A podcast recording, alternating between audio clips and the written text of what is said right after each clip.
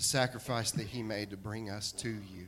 God, we thank you that he is our Redeemer and our rock, and we pray that you'd meet with us this morning, that your Spirit would just flood us as we hear your word. I pray you'd be with Pastor Craig as he brings the message that you've laid on his heart, and open our eyes and ears to hear what it is you have for us this morning that will draw us closer to you. I ask in Jesus' name, amen. Amen. Good morning again and welcome. My name is Craig Thompson, and I'm the senior pastor here, and we are thrilled to death to have you with us this morning as we've gathered together to worship the Lord Jesus Christ. If you have your Bibles, we're going to be in the book of Mark, chapter 14. Mark, chapter 14. We will be in Mark for a few months, actually. If you are new to our church or maybe new to Jesus, Mark is in the New Testament. It's the second book in the New Testament, so your Bible's kind of divided in half. You got an Old Testament and a New Testament. And there at the beginning of the New Testament, you have Matthew and then Mark and then Luke and then John. Those four books are known as the Gospels. They give us sort of a biographical account of Jesus' life. Hopefully by now you've had time to get there. Which is kind of funny because I didn't get there. All right, stand with me if you would in honor of God's word. Beginning in Mark chapter 14, verse 12. And on the first day of unleavened bread, when they sacrificed the Passover lamb, his disciples said to him, "Where will you have us go and prepare for you to eat the Passover?" And he sent two of his disciples and said to them, "Go into the city, and a man carrying a jar of water will meet you. Follow him. And wherever he enters, say to the master of the house, 'The teacher says, where is my guest room where I may eat the Passover with my disciples?'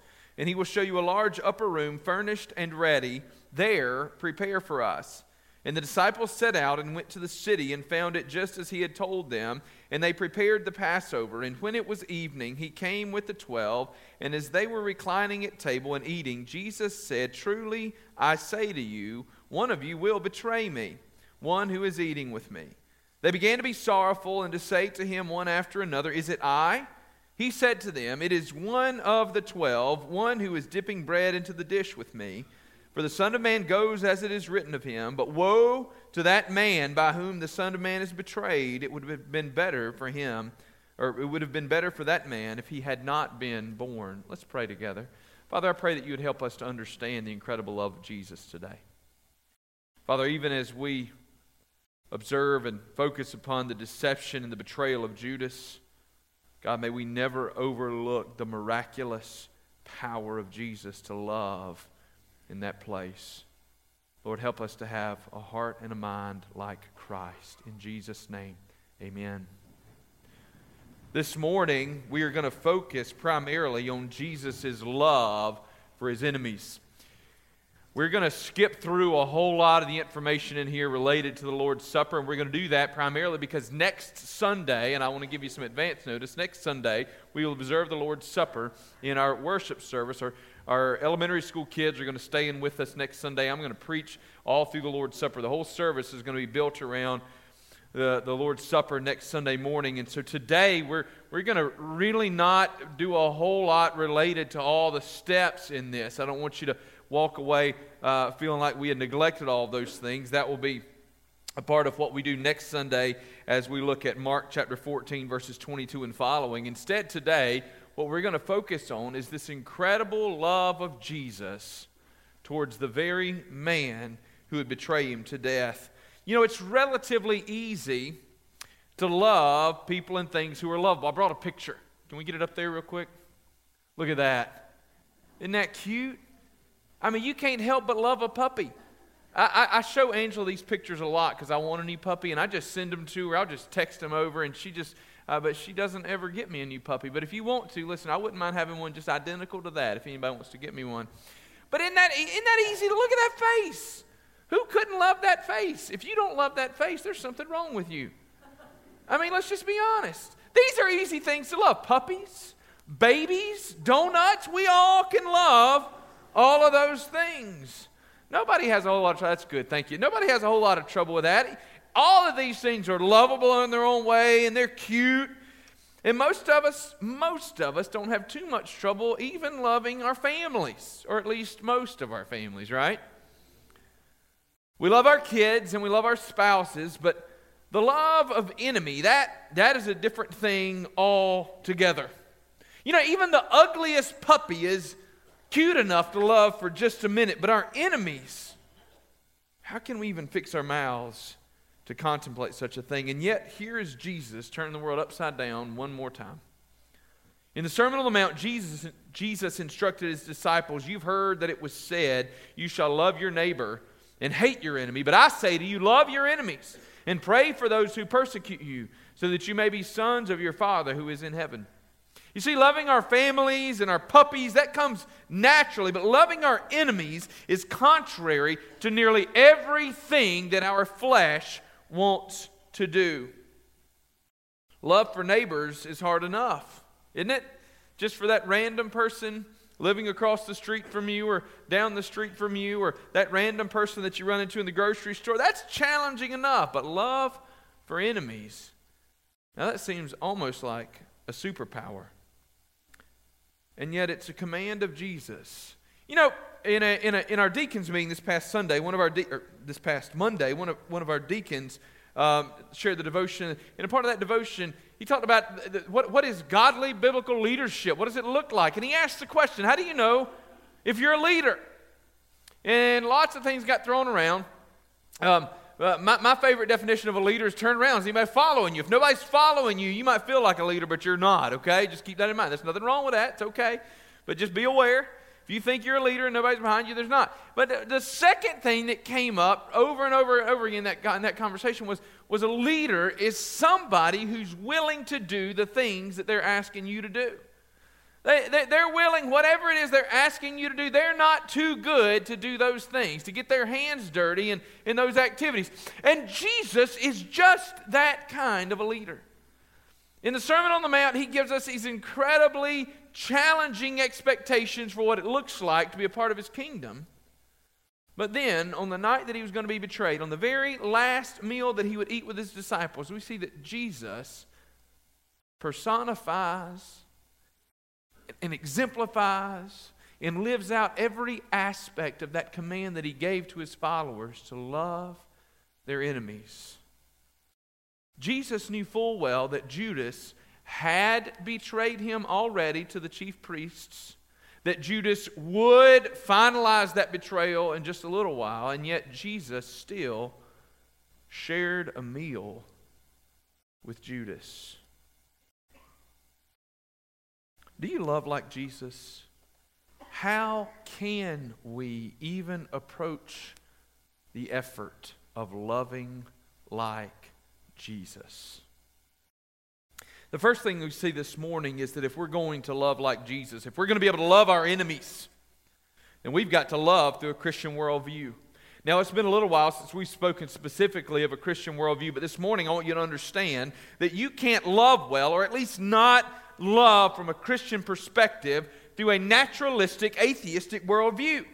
If you have no belief in a higher power, in a God who has created all of this world and who will one day call the world to an account, you can't fathom a reason why you should love anything more than yourself and the things that have particular use for your life.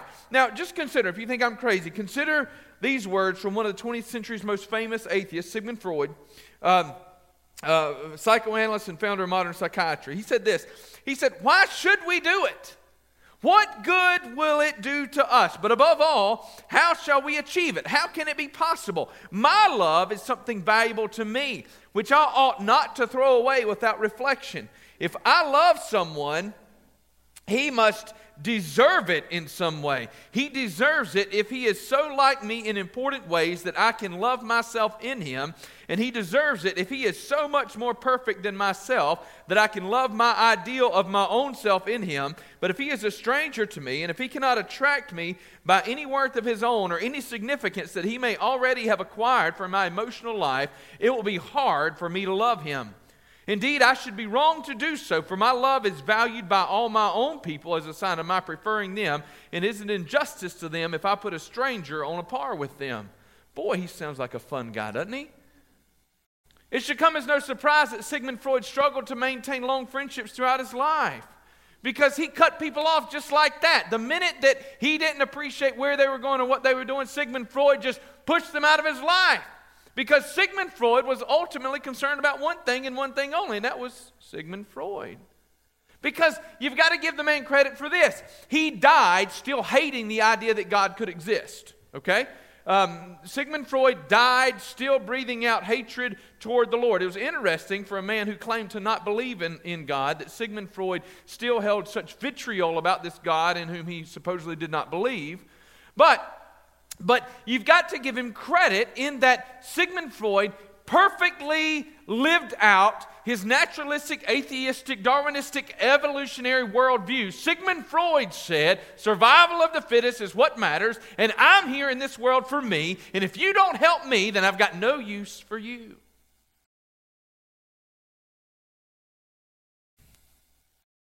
Folks, we've got to have a reason to love our enemies. You understand that? It doesn't come natural. But as followers of Jesus and as believers in a God who has created all of this, we can find a reason to love our enemies. In addition to the fact that Jesus has commanded it, we can find a reason to love our enemies when we develop a proper and appropriate understanding of this Latin word that we call the imago Dei. It's a Latin term that means the image of God. You see, the Bible says that everybody has been created in the image of God, every single human being. If it breathes and it wears human flesh, it was created in God's image. Him or her, he or she, it was created in God's image. And if we believe that God's word says that all human beings are created in the image of God, then we begin to understand and to believe that even our greatest enemy is an image bearer of the King and is worthy of love, care, and respect. Folks, this is one way that we begin to get to a place where we might love our enemies is to understand that even the most sinfully depraved human being on the face of God's green earth was created as an image bearer of God. And there, but for grace, there go we. Do we understand that? We begin to be able to love our enemies when we begin to understand that when we were still sinners, Christ died for us. We begin to be able to love our enemies when we understand that those people that we hold such vitriol for are just like we are. They wear the same flesh that we do. They speak the same words that we speak. And they have the same creator that we have. And they have the same hope that we have. The only hope we have is in the blood of Jesus Christ.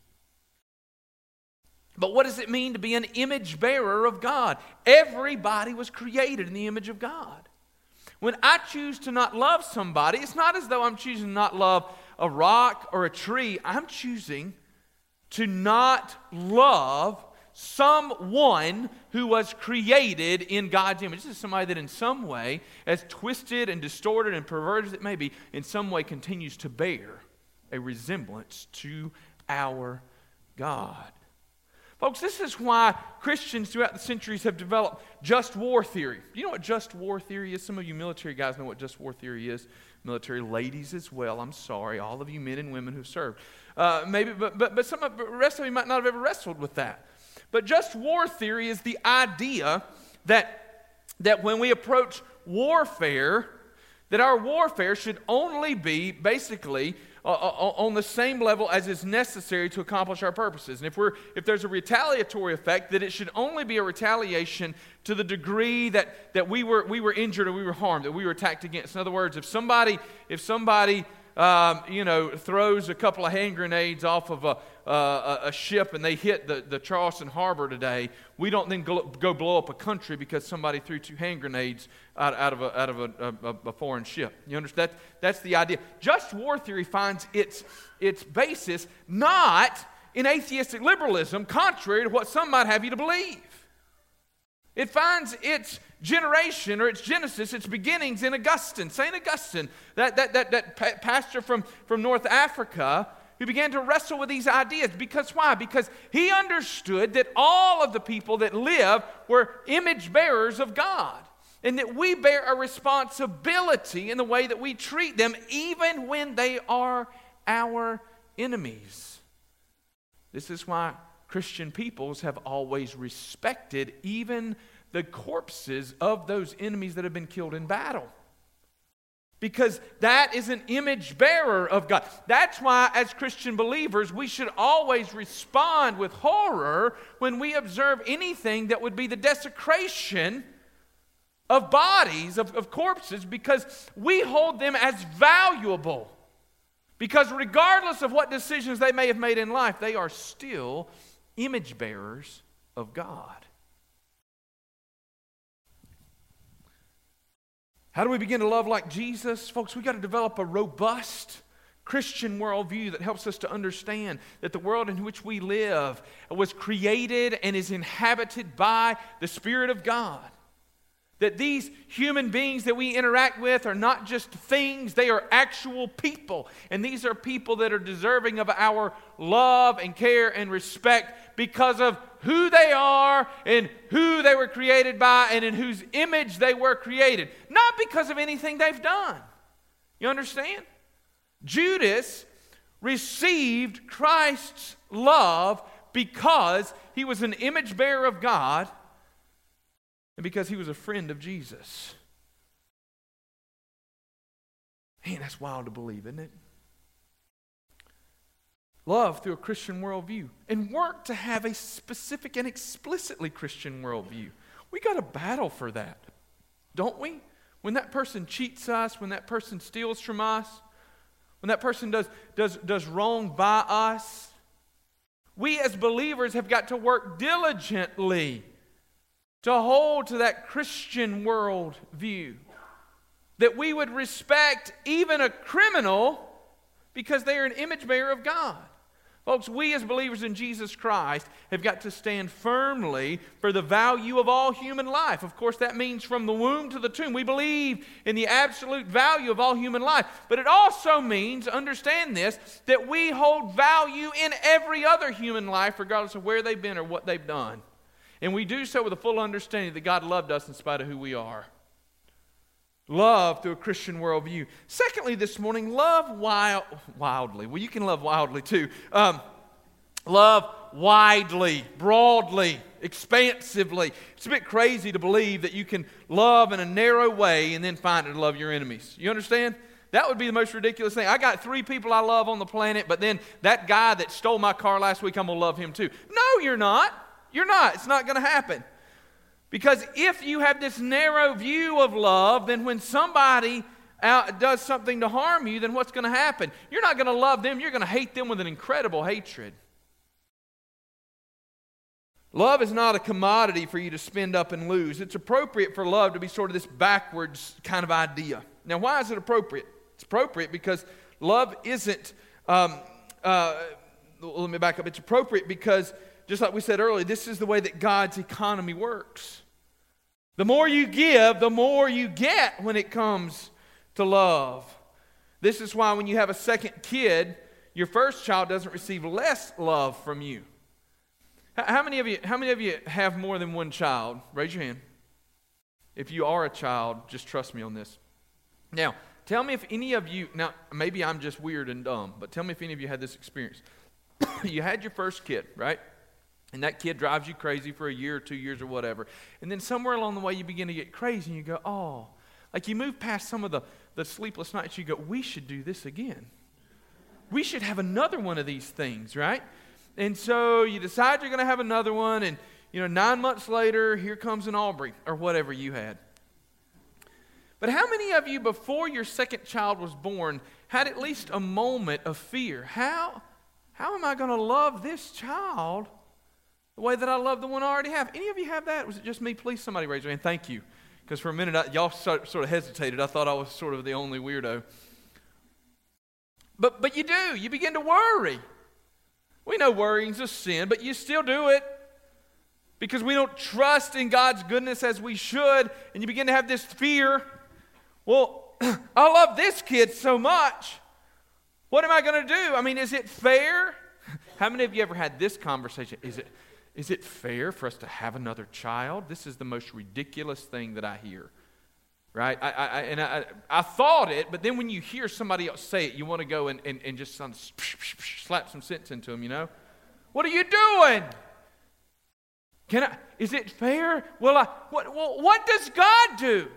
When that other child comes along, you don't magically go, oh, well, here's half of my love to you and half of my love to you. No, what the Lord does is he doubles your love. Actually, he does something better than that, doesn't he? Because it's like your love grows exponentially. All of a sudden, you find out that when that second child came along, you actually loved that child as much as you loved the other child. But then you begin to think, you go, well, maybe I kind of love them both even more than I loved this one before he got there. And then you find out you begin to love your spouse even more. Well, men do. Ladies, I don't know what y'all do. Probably for a little while, y'all are hating us because that baby came and ruined your life. But after that, you begin to find a way to really just love. Well, then, listen, if you get real crazy, you get another couple kids and you bring them into the mix and you begin to have those same sort of fears and doubts. And you go, well, what if we bring them in? This is the conversation that Craig can have, okay? Now, y'all judge me and that's all right. But you go, well, what if we bring them in? And what if when we do, all of a sudden that there's not enough love to go around? And what about the other kids? And blah. And the Lord says, if you lost your mind, bring them on in. What does God do? He just explodes the love. Turns out that the more people that you bring into your family and the more that you begin to give away love around you, this is so much better than the gifts that Oprah ever gives out, isn't it? Right? It's not a new car or a new crock pot. You get some more love and you get some more love and the next thing you know, everybody's got love all over. That's what happens in God's economy. It's the only time I've ever quoted Oprah in a positive sense in a sermon, by the way. If you want to know about Oprah, I can send you a paper I wrote one time. But anyway, so y'all, this shouldn't surprise us, should it? The Bible says in John 4:7 that God is love. Now the Bible doesn't say that love is God. Now I don't want to give this away to you too much because when we finish in Mark, we're going to jump into 1 John and we're going to basically work through 1 John through the summer months, the end of the spring and the summer. So I don't want to I'm excited about the sermon we'll preach on 1 John, but I got to hold back. But let me just give you a little taste right here. When the Bible says that God is love, that doesn't mean that love is God. Everything that I love, I don't get to say is necessarily godly because I feel like I love it. Sometimes my heart is deceitful above all things and desperately wicked and nobody can understand it. And I know that from human experience, but of course I also know it to be infallibly true because God's Word teaches me that. I got to be careful that just because I feel a sense of love towards something that I don't attach to it a degree of godliness. This is where it's appropriate for us to understand. Some other languages did a better job or do a better job of explaining love than our language does. In English, we love everything. So we love the puppy. We love donuts. I mean, I really love donuts. I love my wife. But when you think about it, it's sort of devaluing to Angela. When I said, boy, I love donuts. Man, I really love Angela. Well, which one would you choose? Please don't make me choose when I'm hungry, you know? Well, of course, that's ridiculous. But some other languages, the Greek language does a good job of helping us to understand. So the Greek language establishes different words for love. So the kind of love that I would have for Angela and the kind of love you would have for your spouse is a progressive kind of love. So you would begin perhaps with what we would say is an eros kind of love. And that's not always necessarily erotic in the sexual kind of sense. It's just sort of a guttural, emotional kind of love, right? It's that puppy dog experience of love. And then you work through the process of love. And if you're doing it, if you're loving well, then it moves even to that philos kind of love, perhaps a friendship that's there. But the goal in marriage is that more mature kind of love, that agape love that says, I love you, period, full stop. End of conversation. There's no need to explain it because my love for you is conclusive. It's broad, right? I love completely. So there are different and varying degrees of the way that we love. The Greek, those are the words that are used in the New Testament. The Greek even has another word for love, which is storge, which is a pretty cool love, pretty cool word. Kevin and I were talking about this one day this week, weren't we? And that Greek word storge is this idea of an affection. Okay? It's maybe the love that you would have for somebody else's kid that you don't know well, or for somebody that you just meet in passing in the store or something like that. There's a certain sort of camaraderie that comes along with that. Now, all those different kinds of love help us to understand something. God is love, but love isn't God. So when we think about that progressive nature of love, there may come a time in your life where there is sort of an emotional, guttural love for a thing or a person that is not a godly kind of love. You understand? I might experience an emotional draw or desire or attachment to a person or a thing, but just because I love it or think I love it doesn't necessarily mean that it is godly. It's important for us to keep that in mind. So how do I clarify that? What do I mean? That means that because I love my wife, not in the same way that I love donuts, but because I love my wife. See, I love donuts too.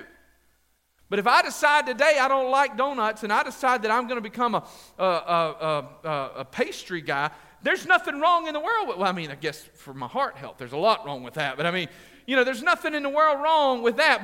But in the kind of love, that agape love that I have for my wife, just because somebody else approaches and I may feel that electric charge of emotional attachment doesn't mean that in that moment I go, well, God has certainly sent me in a different direction. You see? Now, in some languages, and maybe even in the Greek language, that emotion, C.S. Lewis goes on to say that you may love somebody that you're not married to, but it's not an acceptable kind of love. You've got to move away from that, back to that agape-centered kind of love. Right? Now, that doesn't work well in the English language because we go, well, if you love me, you wouldn't love that person. But when you got multiple words for what we call love, you can do that. So God is love, but love isn't God. Where are we going with all that? We've got to love widely. Now, that doesn't mean that we practice an ungodly form of love, right? And it doesn't mean that every time I feel loving towards something that it's necessarily God's will and God's direction. We've got to be careful with that. But even still, I want you to understand that if we are ever going to have any hope of loving our enemies, we've got to love very broadly, very widely. If we seek to grow in godliness, we must necessarily grow in love. And it seems to almost always be the case that in God's economy, the more you give away, the more you have.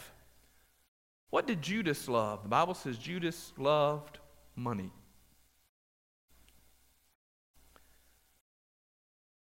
Judas loved himself. And Judas had no room to love anyone else. But Jesus, aren't those the most powerful words in God's Bible? But Jesus, but God. But Jesus loved broadly. As a matter of fact, we don't find a scenario in the New Testament. Jesus seems to be loving everybody he comes into contact with, doesn't he? I mean, Jesus is always loving. The Bible says that the rich young ruler came and said all these things and he went away sorrowful. He walked away from Jesus. He turned his back on Jesus, and yet Jesus loved him. We get this love of Jesus that comes through his word. Folks, if you have any hope of loving your enemies, you must first be loving. If you are a hateful person and unwilling to love others in the name of Christ, you have little hope of loving those who are truly unlovable. Do you want to honor Christ's words to love your enemy? Let me encourage you. Begin by loving your spouse well and loving your children. Loving the members of your life group. Love the people that you work with. Love that person in front of you at Target who is paying in 14 different orders with 78 coupons and 15 gift cards. Theoretically. But it might have happened last night. It just occurred to me now that was God's way of preparing me for this message. Because it just occurred to me that I need to confess that I didn't love that person well. I didn't. I just thought about it. Angela went to the car and left me with this cart full of things that I had to purchase. She said I had to buy them if I loved my children. And so there I stand, and I go, and she left one of the kids in there with me to annoy me. And I mean, she phrases it in this word, like, they're going to help you. They don't help me. But I just remember, like, I'm going to relive this whole thing for you. So I roll up in there, first of all, I'd already started checking out one time and realized that we had the wrong thing in the cart, and I had to leave. So I had to, I'm sorry, please cancel my order, and I pushed everything back in the cart. Now, then I leave. Well, there was no line. So I go back, and I get what we need, and I come back up, and all of a sudden, we went from no line to every human being in Colombia being in line at Target. And I have an uncanny ability to do what I'm about to tell you that I do. I take my cart in the grocery store or at any other place. It can be at Lowe's. It could be at Tractor Supply. It could be in California. I push my shopping cart up there, and I'm always scanning for the shortest line. And I find it, and I push my cart into the shortest line. And inevitably, the shortest line is the longest one. I never understand how it works. This happened to me at the grocery store the other day. I got in the shortest line I could find, and I literally watched a line with 6 people, and the person in the back finished before I did with one person in front of me. And so last night, I wheeled my cart up at Target. There's finally a line. There wasn't one. I wheeled my cart up. Man, I feel pretty embarrassed about this now. So I wheel my cart up, and there's this lady that's paying. I don't know what she was doing. I'm kidding. I kid you not. There were all these different orders that she was doing. She was probably been watching one of those couponing shows on TLC. And she had all these things spread out. And then the poor girl who's trying to check her out, she's scanning it, and she goes, whoa, what about this? And the girl's going, I have no idea. And it just kept dragging on. And y'all, here's what I did. I didn't go, boy, look at that sweet lady. Let me just give her a hug. I was so frustrated. Why? Because in my mind, what did I think? I thought, I'm way more valuable and important than that person. Isn't that what keeps us from loving others well? That I love me so much that I can't love somebody else. We got to be careful, don't we? Love others. All right, love widely. Thirdly, love when it hurts. You got to be willing to love when it hurts. Jesus loved Judas. Don't miss that. He loved him. Jesus continued to love Judas on the night that he would betray him. Jesus loved Judas enough to eat dinner with him. Jesus' love of Judas was not an approval of Judas. It's important. Your love of others is not approving of their behaviors or actions. This is really important. Now, teenagers, listen to me. We talked a bit about peer pressure yesterday. That doesn't mean that you should necessarily spend time with all the terrible influences in your life. Bad company still corrupts good character, so you don't get to just say, well, I'm hanging out with all these terrible decision makers because I'm trying to help them be better. Be careful. Be careful. But listen, when we love somebody, that doesn't necessarily mean that we approve of the decisions that they make and of the actions in their life. I learned this as a kid. When I was a kid, there was a terrible scandal in my little small community. There in one of the churches, the daycare leader and the pastor had an affair with each other. And this is a small community. And they had an affair with each other. They left the church. They left their spouses, and the two of them... a year or so down the road, ended up getting married. The hurt was monumental. That church took years. Matter of fact, the church never did fully recover. The church finally relocated. And on the back end of that relocation, the church found a way to recover from that terrible scandal and split and hurt and division. But I still remember the tears in my mama's eyes as she explained to us what had happened. That wasn't our church. But my brother and I had gone to preschool there. We loved these people. These were people that were active in our schools and in our communities. We grew up with their kids. And as she explained to us what happened, she told of going to that woman who was her friend.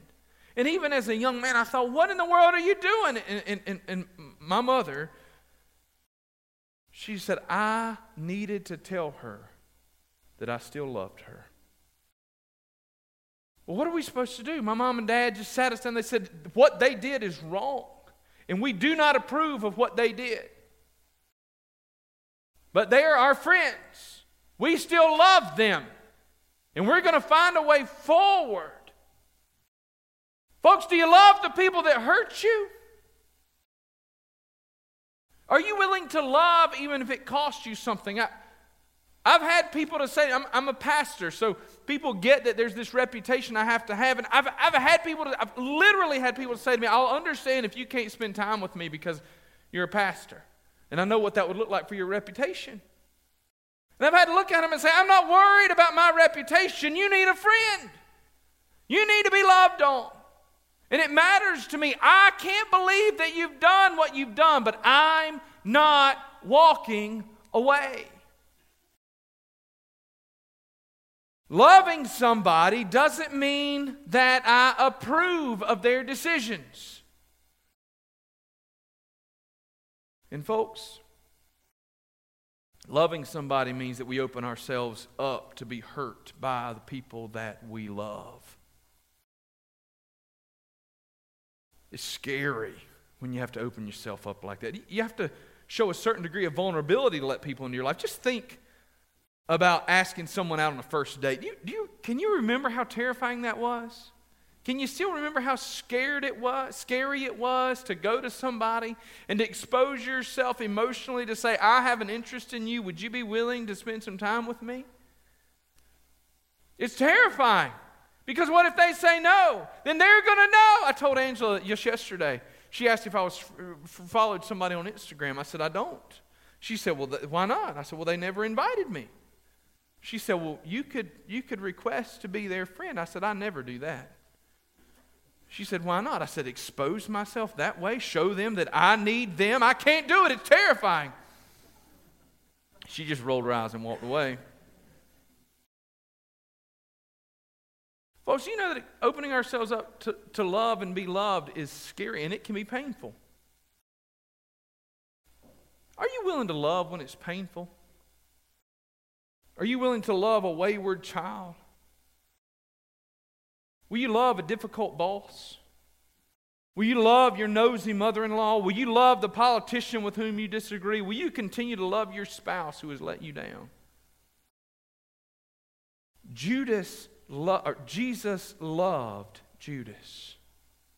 Jesus continued to love Judas on the night that he would betray him, and Jesus loved Judas enough. You ready? To eat dinner with him.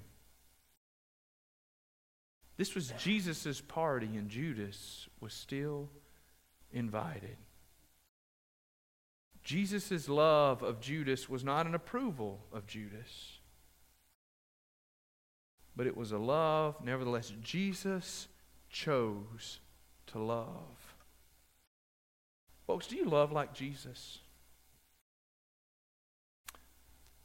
Now, we kind of fool ourselves when we go, well, let me just give you a Sloan story. Sloan looked at Angela one day, and he said, I need you to fold this laundry. And Sloan said, but I don't like folding laundry the way you do.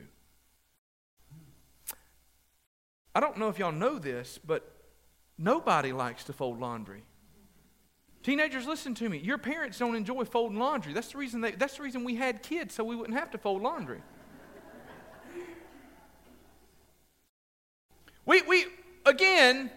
We sort of Disneyfy the Bible, and we go, well, Jesus really felt like loving on Judas because he wanted. Does anybody believe that Jesus looked in the face of Judas and said, now this is a guy that I want to hang out? No!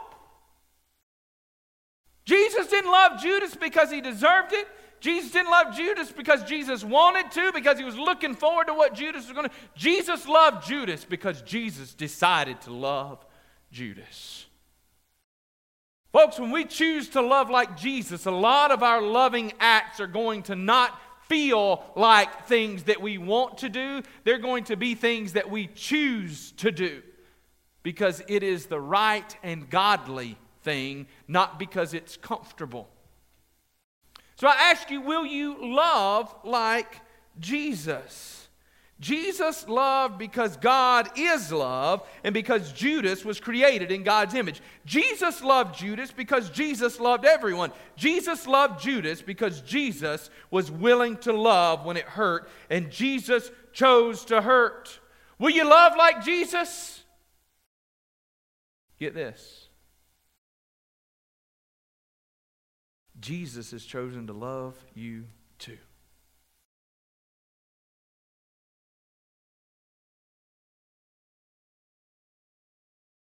You know how easy it is for us to say, but I'm so much better than they. All the disciples looked at Jesus when he said, one of you is going to betray me. And they all went, is it me? Is it me? Is it me? All of them wanted to make sure that they weren't the ones that were wrong. But every one of them left as soon as Jesus was arrested. Do you understand? In reality, they all betrayed Jesus. And we've all betrayed Jesus, and you've betrayed Jesus, and yet Jesus loves you too. So this morning, the invitation is simple.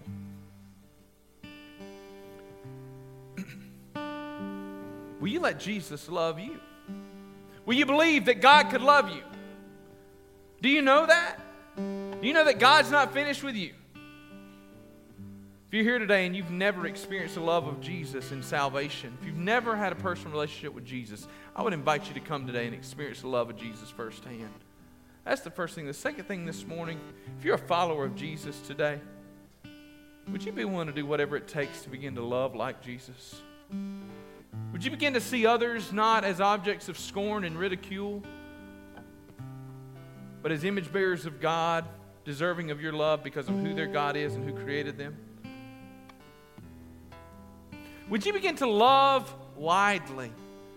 Would you be willing to give your love away to people not because you thought they were deserving of it? Would you be willing to give your love away to people because God is love and has called us to love as He does? Would you be willing to love even when it hurts? Would you be willing to go and share love with those people who may never love you back appropriately? Would you be willing to love the people who will hurt you? Would you be willing to love the people who have hurt you? Oh, there's opportunities out there for you to love like Jesus. This morning, I'm going to ask if you commit to loving like Jesus. Maybe right there in your seat. Perhaps some of you should come up here. Maybe some of you recognize as we preach this morning, there's no way you can love like Jesus because you carry around so many grudges, so much anger and frustration toward the people in your life. The idea of loving your enemies. When I said enemy, for some of you, there was a face that came right into your mind and you said, there's no way. And today you need to come and you need to lay down that grudge and lay down that burden. You need to come and you need to pray and say, Lord God, I don't know how, but I know that I've got to find a way to move on. I've got to give up this anger and this hatred, Lord God. I've allowed this person to hold me captive with my sin and my anger. And Lord God, I come to you today and I give it to you. This morning, however it is that Lord may be working in your life, as we stand in just a moment and sing, would you respond and allow God to love you? Let's pray together. Father in heaven, we love you. We thank you for your love towards us. Thank you for the example of love that we've been shown in Jesus and for the ability you've given us to love through the cross and the empty tomb. Lord God, as we sing this morning, would we sing in such a way? Father God, we invite your presence among us. Lord God, would you be at work among us? Lord God, would you draw us yourself? Lord God, would you change our hearts. Give us hearts like yours. In Jesus' name, amen. Would you stand?